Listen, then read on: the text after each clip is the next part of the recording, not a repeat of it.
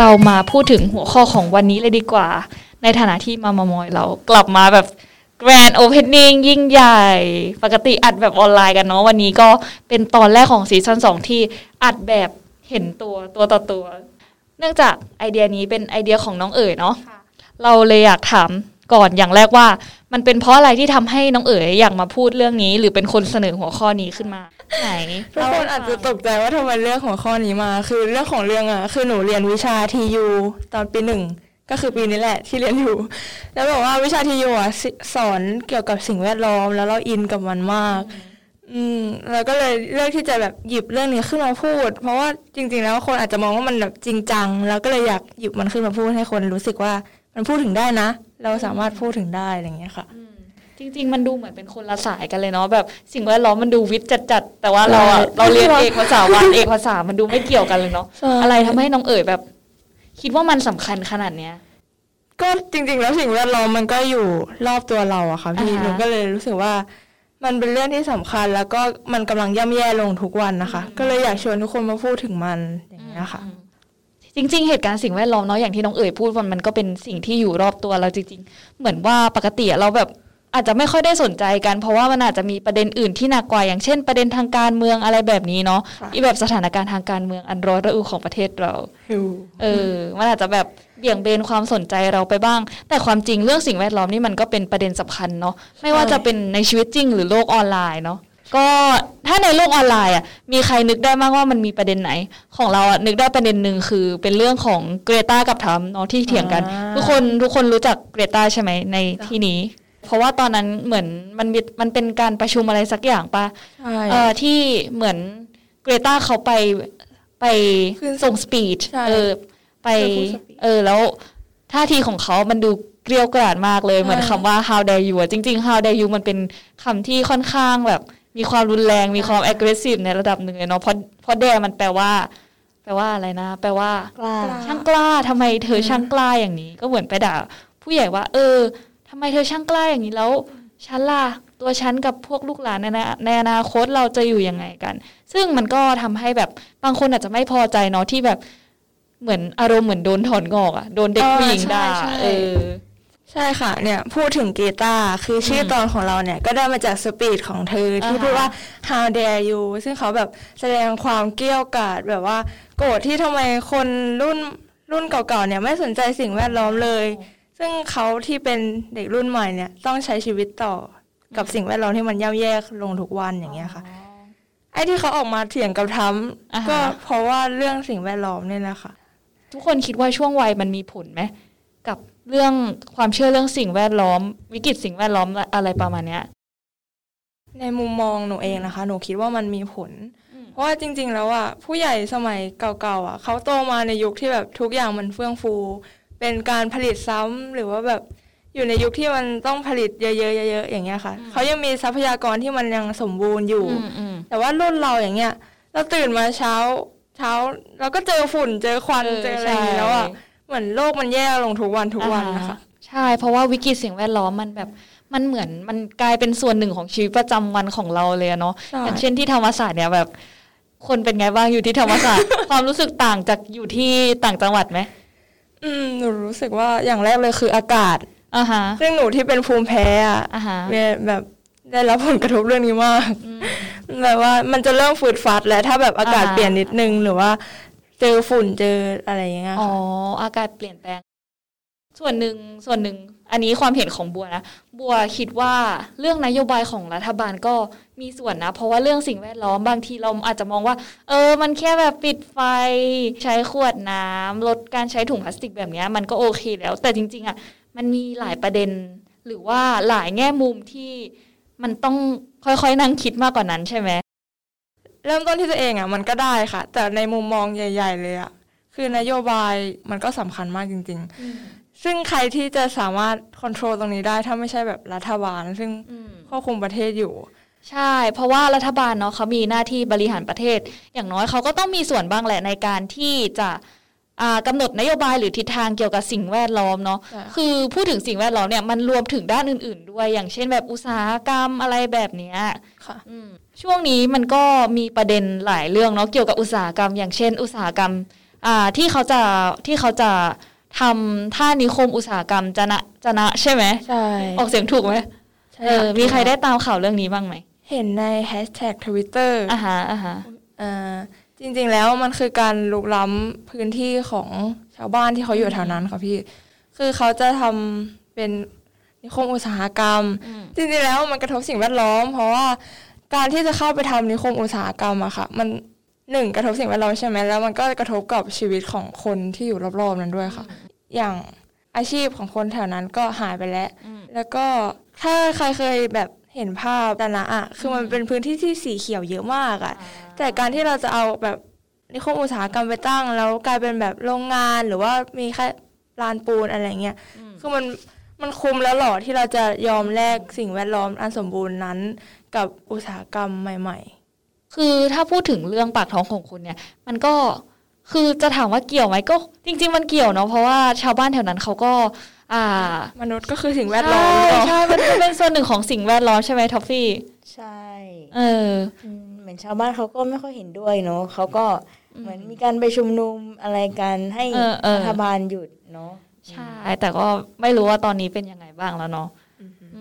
มมันต้องมันมันมีปัญหาหลายส่วนแล้วมันแบบมันค่อนข้างซับซ้อนเลยแหละ คือเราจะแลกการพัฒนากับการมีรายได้เพิ่มขึ้น กับธรรมชาติระบบนิเวศของเราที่มันฟังก์ชันอยู่ดีๆ อยู่แล้วอะเราเรามันก็เป็นคำถามที่ให้ไปคิดต่อเนาะว่า เราควรจะเลือกทางไหนค่ะ แต่ละทางมันก็มีข้อดีข้อเสียเนาะแต่ว่าที่สำคัญก็คือชาวบ้านที่เขาอยู่ในพื้นที่จริง ๆอะ่ะเราก็ต้องเคารพความเห็นเขาเนาะเพราะว่าเขาเป็นคนที่ ได้รับผลกระทบโดยตรง ถ้าเราแบบไปทำโครงการนี้อะไรอย่างเงี้ยเนาะอืมพูดถึงเรื่องอุตสาหกรรมแล้วเป็นอีกหนึ่งประเด็นที่เราจะไม่พูดไม่ได้เลยถึงแม้ว่า หัวข้อของเราจะดูกว้างเนาะแต่ประเด็นเนี้ยมันจะต้องพูดคือเรื่องประเด็นทุนนิยมกับสิ่งแวดล้อมเนาะอ่าเพราะว่าโลกสมัยใหม่ของเราเนี่ยอ่ายึดไม่ไม่ใช่คำว่ายึดติดสินั่นน่าจะเป็นคำว่าผูกติดหรือว่า อ่าอาศัยอิงไปกับระบบของทุนนิยมเนาะแล้วเรื่องระบบอุตสาหกรรมเนี่ยทุนนิยมมันก็ค่อนข้างจะมีส่วน จริงๆแล้วทุนนิยมมันคือตัวที่ทำให้อุตสาหกรรมเกิดขึ้นหรือเปล่าทุนนิยมเนี่ยมันสร้างให้เกิดการผลิตซ้ำๆแล้วก็การผลิตแต่ละครั้งอะอ่าใช่มันใช้ทุนแล้วมันก็ทำลายสิ่งแวดล้อมไปพร้อมกันค่ะงั้นเรามาแบบสโคบประเด็นไหมว่า ให้มันมันเป็นเกี่ยวกับเรื่องไหน มันจะได้แบบชัดขึ้นพูดได้ แบบได้เออพูดได้อาจจะอาจจะเข้าใจได้มากขึ้นก็คือ อย่างเรื่องประเด็นที่ค่อนข้างจะเป็นประเด็นร้อนแรง วันนี้มีคุยแต่อะไรแบบร้อนร้อนร้อนแรงร้อนแรงเนาะเรื่องแฟชั่น อย่างที่แบบเรามักจะเห็นบ่อยๆเนาะในโลกออนไลน์ตอนนี้มันมันมันมักจะมีการรณรงค์ให้แบบใส่เสื้อผ้ามือสองหรือว่าใส่เสื้อผ้าซ้ำได้ถ้าสมมติว่าเราใส่เสื้อผ้าซ้ำแล้วเพื่อนแซวอะไรอย่างเงี้ยก็ต้องไม่ต้องอายเนอะเพราะว่ากระบวนการผลิตเสื้อผ้า มันก็ทำลายสิ่งแวดล้อมไปเยอะเหมือนกัน ถ้าเราใส่เสื้อผ้าซ้ำได้ หรือว่าซื้อเสื้อผ้ามือสองมาอย่างเงี้ย มันก็เป็นการช่วยลดมลภาวะที่โรงงานจะปล่อยไปในสิ่งแวดล้อมด้วยอืมแล้วพอจะมีใครรู้บ้างไหมว่า เวลาเขาแบบทำเสื้อผ้าครั้งหนึ่งเนี่ย มันเกิดอะไรขึ้นบ้าง มันหลายอย่างนะคะ fast fashion ใช่เราต้องพูดถึงคำนี้ค่ะว่า fast fashion fashion เอ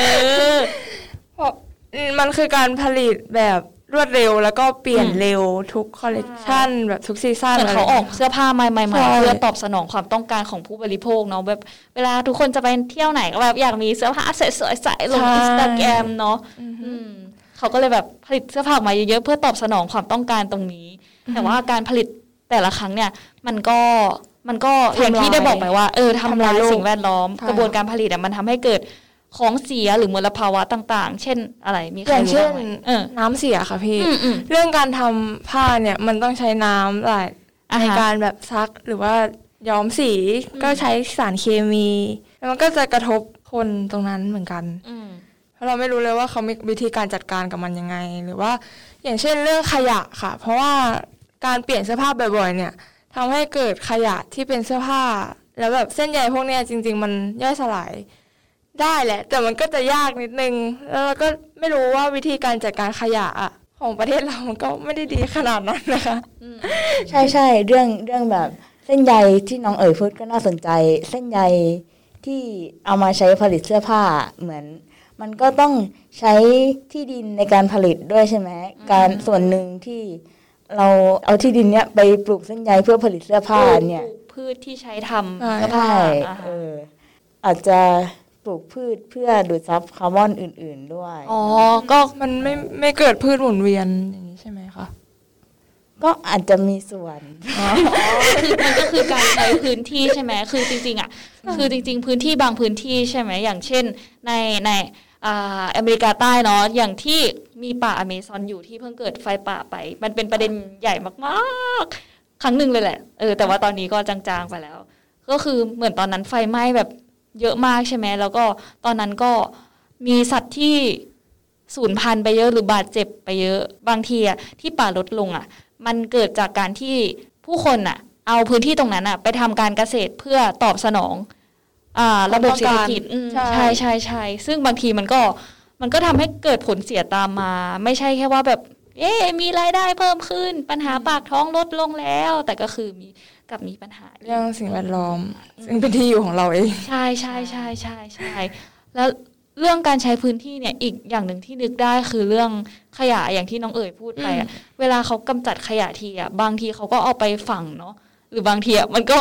มันก็หลายที่เออเลยนะคะ ที่แบบประเทศไทยที่มันเป็นภูเขาเอกอองภูใหเขาญ่ๆขเลยยะอะอืมใช่ บางทีมันก็ลงทะเล อันนี้เรื่องจริงเด้อเคยแบบ เคยเห็นช่วงหนึ่งอะคือเพื่อนเพื่อนนี่เคยแบบทำกราฟิกเรื่องเรื่องแพขยะในมหาสมุทรแปซิฟิกเคยได้ยินไหมทุกคนเรื่องไม่คือค่ะ พี่บัวเอพูอด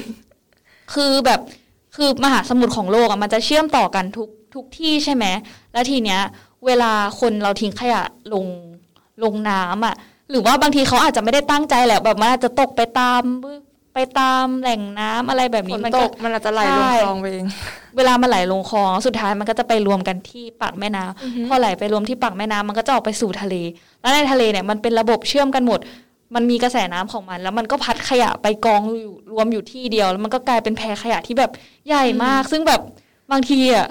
คือตอนแรกเห็นแล้วแบบแทบจะไม่อยากเชื่อสายตาเลยว่ามันมีไอ้สิ่งที่สกปรกและน่ากลัวอย่างนี้อยู่ใน มหาสมุทรอะอืมพอพอบัวพูดถึงแพรขยะ เรานึกอ่าฮะขึ้นได้ถึงเท็ d ท a l k เรื่องหนึ่งที่เราเคยฟังเหมือนว่า มันเป็นโครงการที่น่าสนใจมากเลยเขาอะพยายามลดขยะในทะเลโดยทำถ้าถ้าแปลเป็นไทยก็คือธนาคารขยะนะเออแบบให้คนเอาขยะมาเก็บขยะมาขายให้เขาแล้วก็จะมีโครงการจะมีโรงงานที่แบบรับซื้อขยะจากเขาไปอะ่ะ โรงงานที่ มาซื้อขยะจากเขาอะ่ะก็คือเป็นแบรนด์ดัง ๆ ระดับโลกเลยนะ เออ ก็คือน่าสนใจมากเลยลดขยะแล้วก็ช่วยสร้างรายได้ด้วย แล้วก็เอาขยะไปใช้ให้เกิดประโยชน์ด้วยอืมใช่ หนูว่าแบรนด์ต่างๆ เขาก็เริ่มมีเริ่ม awareness ใช่ เริ่มเอา เริ่มมีนโยบายแบบเนี้ยขึ้นมาใหม่แต่ว่าคือพูดถึงเรื่องเนี้ยมันมีเรื่องที่แบบค่อนข้างจะแบบ skeptical หรือว่าน่าสงสัยอยู่อย่างหนึ่งนะ ทุกคนรู้จักคำว่า green watching ไหมๆอ่าเคยได้ยินกันไหม คุณคุณเออ green watching อะคือจากคำว่า green เนาะเวลาสีเขียวเวลานึกถึงสีเขียวแล้วนึกถึงอะไรคะนักเรียนต้นไม้ค่ะถูกต้องค่ะเรื่องอาหารได้ไหมคะ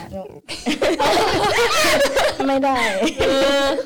green watching อะคือบางทีอะมันเหมือนการที่อ่าบริษัทหรือว่าอ่าหน่วยงานอะไรอย่างหนึ่งเนี่ยเขาพยายามจะทำให้แบบผลิตภัณฑ์ของเขามันดู eco friendly อะอ่าแต่จริง ๆ แล้วมันไม่ eco friendly เลยอะ ซึ่งแบบ มันขัดกับความเป็นจริงมาก ซึ่งแบบบางทีอะแบบไปเจอแบบไปเจอไปเจอเสื้อผ้าแบรนด์หนึ่งมาเขาเขียนว่า eco friendly แล้วก็บางทีอะก็แบบรู้สึกสงสัยว่า เฮ้ยมันจริงไหมวะอืมพอไป search ดูก็รู้สึกแบบเอ้ยมันมีคำว่า green keyword คำว่า green washing โผล่ขึ้นมา บางทีอะผ้าแค่แค่ใช้ผ้าส่วนหนึ่งหรือว่า ไอ้ที่เขาไปทำป้ายป้ายแท็กอะบนเสื้อ แค่นั้นเขาก็สามารถเอาคำว่า eco friendly มาใส่ได้แล้ว ซึ่งมันไม่ใช่ eco friendly จริง ๆอะ มันคือกระบวนการผลิตที่มันมีปัญหา ซึ่งแบบก็แบบกดอกมองแล้วก็แบบใช่เขาก็ต่อให้เขาจะเออผลิตออกมา eco friendly แต่เขาก็ผลิตบ่อยครั้งอยู่ดีซึ่งมันก็ใช่เออทำลายธรรมชาติอยู่ดี เพราะฉะนั้นเรื่องนี้มันก็ค่อนข้างจะเกี่ยวกับ อ่า พฤติกรรมผู้บริโภคอีกอย่างหนึ่งเนาะค่ะ ทุกคนเป็นไงบ้างพฤติกรรมผู้บริโภค ขอเสริมเรื่องเมื่อกี้หน่อยนะคะได้ก็คือได้ที่พี่บัวพูดเรื่องแบรนด์นั้นอะทำเสื้อผ้าใช่ไหมคะอ่าฮะแล้วหนูว่าเคยเรียน เรียนวิชาหนึ่งใน TU นี่แหละ แล้วเขาก็เอาบทความเรื่องที่แบรนด์นั้นน่ะทำรับซื้อของแบบเสื้อผ้าเก่าๆ เพื่อมาจะมารีเมคใหม่อย่างเงี้ยอืมเหมือนแบบจะรีไซเคิลแต่หนูก็คิดว่าต่อให้มันจะแบบไปรีไซเคิลใหม่อะแต่กระบวนการต่างๆ มันก็ยังมีปัญหาอยู่หรือเปล่า อย่างเช่น เราเราต้องใช้การขนส่งในการแบบรับเสื้อผ้าใช่ไหมอือืแล้วแบบการการใช้รถมันก็ทำลายสิ่งแวดล้อมอยู่ดีไหมหรือว่า การที่เขาเอาผ้าใหม่ไปทำอะ มันก็ต้องใช้เอ่อโรงงานอยู่ดีไหมอ่าฮะอย่างเงี้ยค่ะ ก็เลยมองว่า อืม เราคงเราเราต้องคิดให้ดีจริง ๆ อะ ถึงจะแบบอืมทำให้สิ่งแวดล้อมมันดีจะจะวิเคราะห์ก็ได้ว่า greenwashing อะ ก็คือแบรนด์แบรนด์เขาพยายามสร้าง identity ของเขาให้เป็นแบรนด์ที่รักสิ่งแวดล้อม ก็เพราะว่าเขารู้ว่าผู้บริโภคอยากจะสนับสนุนแบรนด์ที่อืมเออรักสิ่งแวดล้อมอะไรอย่างนี้เนาะเออ แต่มันเหมือนโดนหลอกเลยอะกรีนวอชชิ่งแต่ไม่กรีนวอชชิ่งแผนการตอะลาดเออทุนนิยมนี่มัน แต่ทางที่ทางที่ดีที่สุดของเรื่องนี้สำหรับเรานะตอนนี้เราก็คิดว่ามันคือการพยายามลดการใช้ให้ได้มากที่สุดใช่หรือว่าการพยายามเปลี่ยนพฤติกรรมของเรานั่นเองถึงแบบวันเนี้ยอาจจะแบบทำได้ไม่มากหรือแบบยังห้ามใจไม่ได้ เราก็เป็นเด้อแบบบางทีอะเรื่อง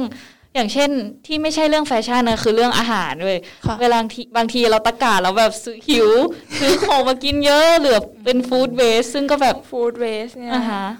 อย่างเคยเห็นคลิปใน YouTube อะค่ะที่มันอ่าฮะแบบมันร้านกาแฟแบรนด์ดัง แบรนด์หนึ่งแบรนด์หนึ่งวันนี้มีแบรนด์เยอะเลยเนาะแบรนด์หนึ่งอะต่อต่อแล้วเขาแบบว่าค่ะเขาจะขายเบเกอรี่อะค่ะ แต่อืมว่าเบเกอรี่เขาอะในแต่ละวันมันไม่เคยหมดเลยอืม แล้วสิ่งที่เขาทำคือเขาเอามันไปทิ้งค่ะอ่าฮะตรงนั้นมันก็คือแบบ food waste เออเสียดายเนาะที่จริงอะน่าน่าจะเอามาทำประโยชน์อย่างอื่นได้ อันนี้เราไม่รู้นะว่า สามารถเอามาทำปุ๋ยหรือว่าทำอะไรได้หรือเปล่าเนาะแต่ว่าอยากให้ทางแบรนด์เนี่ยไปทำการบ้านเรื่องนี้มากเลยเคยเคยแบบเห็นคอมเมนต์ว่าแบบทำไมเขาไม่เอาไปแจกคนที่ไม่มีกินล่ะอะไรเงี้ย จริงจริงมันก็มีประเด็นที่พูดได้อีกเยอะนะ ว่าไงทัฟฟี่ อันเนี้ยเรารู้นะว่าทำไมเขาถึงเอาไปแจกไม่เอาไปแจกให้คนที่ homeless หรือว่าคนที่ไม่มีกินค่ะเพราะว่าเหมือนเคยฟังจากแหล่งหนึ่งของต่างประเทศมาเขาบอกว่า ถ้าร้านอาหารน่ะเอาอาหารที่จากของตัวเองอะถึงจะเป็นอาหารเหลือหรือว่าเอ่อที่ขายไม่หมดอะไรก็แล้วแต่เอาไปแจกให้คนโฮมเลสหรือว่าไม่มีกินอะ ถ้าอาหารนั้นเกิดว่าไม่ปลอดภัยหรืออะไรอะร้านเขาต้องรับผิดชอบเออเขาก็เลยตัดปัญหาด้วยการทิ้งไปเลยค่ะโอ้โอ้จะ เป็นการแก้ปัญหาที่สร้างปัญหาได้ดีปัญหาที่สร้างปัญหาจะว่าไปเรื่องนี้มันก็ค่อนข้างจะพูดยากเหมือนกัน หรือว่าเราอาจจะไม่มีความรู้ด้านนี้เพียงพอเออ แต่ว่าแบบพูดไปแล้วมันก็วนๆอยู่กับเรื่องปากท้องเรื่องรายได้เนาะพูดถึงเรื่องเนี้ยมันก็ยังมันก็เกี่ยวกับเราจริงๆนั่นแหละถึงแม้ว่า จะดูเหมือนมันไม่เกี่ยวมันดูเป็นเรื่องไกลตัวคือแบบ แต่ว่ามันก็ใกล้ตัวกว่าที่เราคิดในฐานะนักศึกษาเอกภาษาวันเนี่ย ถึงแม้มันสิ่งแวดล้อมมันดูแบบโคตรจะไซแอนไซแอนโคตรจะแบบเทคโนโลยีอะไรประมาณนั้นเลยแต่จริง ๆ มันไม่ใช่ มันเป็นส่วนหนึ่งขององค์ประกอบในวรรณกรรม ถึงถึงที่เรามาคุยกันวันเนี้ยมันอาจจะแบบอุ้ยโคตรแบบ เรียกว่าอะไรเดียและ artistic เออโคตรแบบวิทยาศาสตร์โคตรเนิร์ดเลยอะแต่จริง ๆอะมันอยู่ในวรรณกรรมที่เราเรียนด้วยเว้ยเรื่องวิทยาศาสตร์ของเรา มันก็เอามาโยงได้กับเรื่องนี้ ทุกคนเคยแบบ ดูวรรณกรรมหรือว่าดูหนังอะไรที่มันแบบมีสิ่งแวดล้อมที่มันเป็นธีมสำคัญบ้างไหมหนูเคยเรียนวิชาทีวนี่นะคะ แล้วเขาพูดวิชาทีวิทย์แล้วน้องเอ๋ยหลายวิตัวชาว่าคุณไม่ดูชอบนะปีหนึ่งอืมเออเขาพูดเกี่ยวกับหนังสือที่ชื่อว่า Silent Spring ค่ะพี่อ่าฮะคือมันเป็นหนังสือที่คนอเมริกันเนี่ยเป็นคนเขียนอ่าฮะแล้วตอนนั้นน่ะมันเหมือนมีคนเขียนเนี่ย เขาตื่นขึ้นมาวันหนึ่ง แล้วก็เขาก็สังเกตว่ารอบบ้านเขาเนี่ยทำไมไม่มีเสียงนกร้องเหมือนทุกวันเลย แล้วเขาก็เลยพยายามหาต้นเหตุว่าทำไมอืมแล้วเขาก็ไปเจอว่าสารเคมีที่เพิ่มมากขึ้นทุกวันจากการอุตสาหกรรม ใช่ใช่อุตสาหกรรมเนี่ยทำให้เอ่อความหลากหลายรอบบ้านเขาเนี่ยมันลดลงค่ะโอ้อืมเป็นเรื่องที่ Silent Spring น่าสนใจอ่า Silent ใช่แปลว่าเงียบเนาะ Spring ใช่ก็ฤดูใบไม้ ฤดูใบไม้ผลิโอเค ไปหมดแล้วทุกภาษา ถ้าเป็นของเราอะเออจริง ๆ เราดูเรื่องเนี้ยมาสองรอบแล้วมันเป็นการ์ตูนจิบลิแอนิเมชันชื่อเรื่องอ่า Princess Mononoke ไม่แน่ใจว่าออกเสียงถูกไหมเออ แต่นั่นแหละ ก็คือเมื่อคืนเพิ่งกลับไปดูอีกรอบตอนดูครั้งแรกอะตอนสักประมาณนานละประมาณช่วงจบม .6 มั้งอันนี้ก็ผ่านมาประมาณสองสามปีแล้ว แล้วก็มาดูอีกรอบเมื่อคืน เออนั่นแหละ เรื่องเนี้ยมันมีประเด็นแฝงเรื่องสิ่งแวดล้อม คือธีมหลักมันคือเรื่องสิ่งแวดล้อมเลยแหละ ก็คือต้องเล่าเรื่องย่อไหมหรือว่าไง อยากฟังไหมอยากฟังเออเขินเลยอะเออก็คือเหมือนมีเด็กผู้ชายคนหนึ่งอ่า ชื่ออาชิทกะอาชิทกะเป็นเจ้าชายของเผ่าหนึ่งเนาะเราก็คือวันหนึ่งอะ มีมีหมูป่าเฮ้ยเหมือน spoil เลย แต่ไม่เป็นไรอะหมูป่าอย่า spoil เออหมูป่าปิดหูไว้ถ้าไม่อยากฟัง spoil หมูป่าเข้ามาที่หมู่บ้านแล้วเหมือนแบบ จะพยายามมาทำร้ายคนในหมู่บ้านอาชิทกะก็เป็นคนไปปราบหมูป่า แล้วก็โดนไอ้หมูป่าตัวนั้นนะมันมีอะไรบางอย่างอยู่ก็คือเหมือนประมาณมันโดนคำสาปอะแล้วอาชิทกะก็ติดคำสาปมาจากมันก็คือเหมือนเป็นแผลที่แขนซ้ายแล้วแบบแขนมันจะบุกลุกลุกลุกลุกลุกลุกโอเคเออเป็นคำสาปอะแล้วแบบเวลาอาชิทกะก็ต้องออกจากหมู่บ้านไป ไปหาทางแก้คำสาปที่แขนของเขาเพื่อว่าจะได้ไม่ตายเนาะแล้วก็คือพอเดินทางไปเรื่อยๆเนี่ย ก็ไปเจอกับเมืองแห่งหนึ่งมันเป็นเมืองเหล็กอืม ที่มันเป็นอุตสาหกรรมเหล็กอะมันเป็นประมาณว่ายุคเริ่มต้นน่ะอารมณ์ประมาณว่า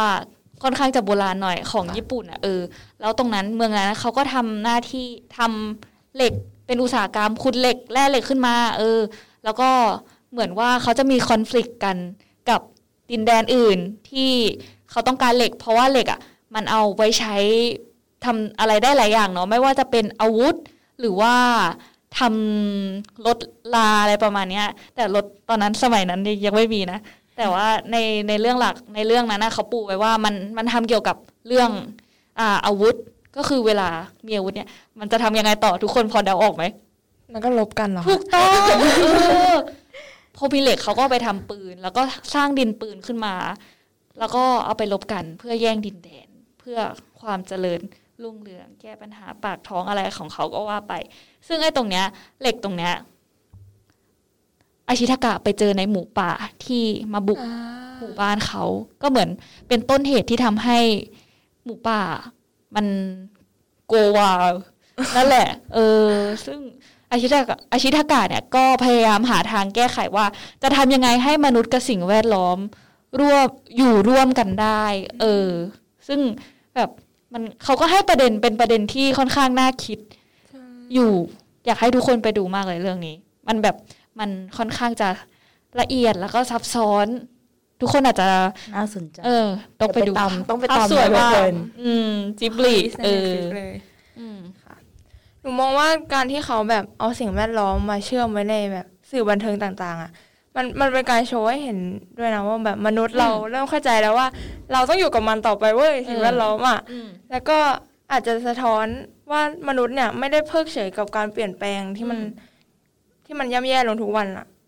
อืมเราอะมีความพยายามที่จะเปลี่ยนมันจริงอืมใช่เหมือนว่าการเอามาใส่ใน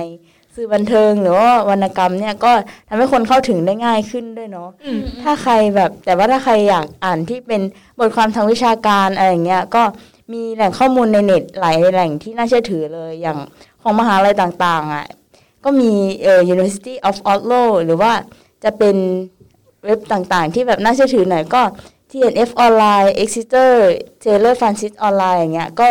มีบทความที่แบบน่าสนใจให้ไปอ่านกันได้เยอะแยะเลยนะถ้าใครอยากหาข้อมูลเพิ่ม แบบสมมุติว่าไปเขียนงานอะไรอย่างงี้ก็ได้ เออ ลองเข้าไปดูได้ อย่างที่บอกไปเนาะว่า นอกจากมันจะให้อะไรนะที่น้องเอ๋ยพูดเมื่อกี้ให้อะไรทำให้ทำให้มันมาอยู่ทำให้แบบสิ่งแวดล้อมมันย่อยง่ายขึ้นใช่มาอยู่ในสื่อบันเทิงอะไรอย่างเงี้ยเนาะมันก็เป็นเรื่องดีนะ ที่แบบได้เห็นเรื่องได้เห็นประเด็นนี้ในชีวิตประจำวันบ่อยขึ้นเรื่อยๆอะเพราะว่าแบบ โลกของเราก็มีใบเดียว ใช่อืมยิ่งเอามาใส่สื่อเราอาจจะเมาส์กับเพื่อนได้มันขึ้นใช่เรื่องสิ่งแวดล้อมใช่มันอาจจะไม่ใช่แบบบทความที่เนิอ่าฮะร์ดๆหรือว่าอะไรอย่างนั้นนะคะ อาจจะแบบไม่ต้องแบบเถียงกันเรื่อง scientific ใช่ fact อะไรประมาณนั้น อาจจะคุยกันเรื่องประเด็นนู้นประเด็นนี้แบบที่มันอยู่ในทำไมตัวละครนู้นเออทำอย่างนี้เออนะใช่ สนุกไหมวันนี้ สนุกได้ถูกมากจริสงเหรอนุกมากกับการพูดเรื่องสิ่งแวดล้อมในวันนี้ ใครที่รู้สึกสนุกไปกับเราหรือว่ามีประเด็นที่จะแชร์เนี่ย สามารถมาร่วมแชร์กันได้ที่แฮชแท็กมามามอยเลยนะคะ เราจะรออ่านฟีดแบ็ของทุกคนเลย แล้ววันนี้ก็จบไปแล้วใช่แล้วก็อาจจะมีครั้งหน้าอีกก็ได้นะคะ ถ้าใครอยากติดตาม เพราะฉะนั้นทุกคนต้อง follow ช่องมามามอยด้วยนะคะ กดติดตามกด subscribe กด ทุกอย่างเออใช่ค่ะสวยมากเลยค่ะทุกคนเย่ขอบคุณมากค่ะบ๊ายบายขอบคุณค่ะ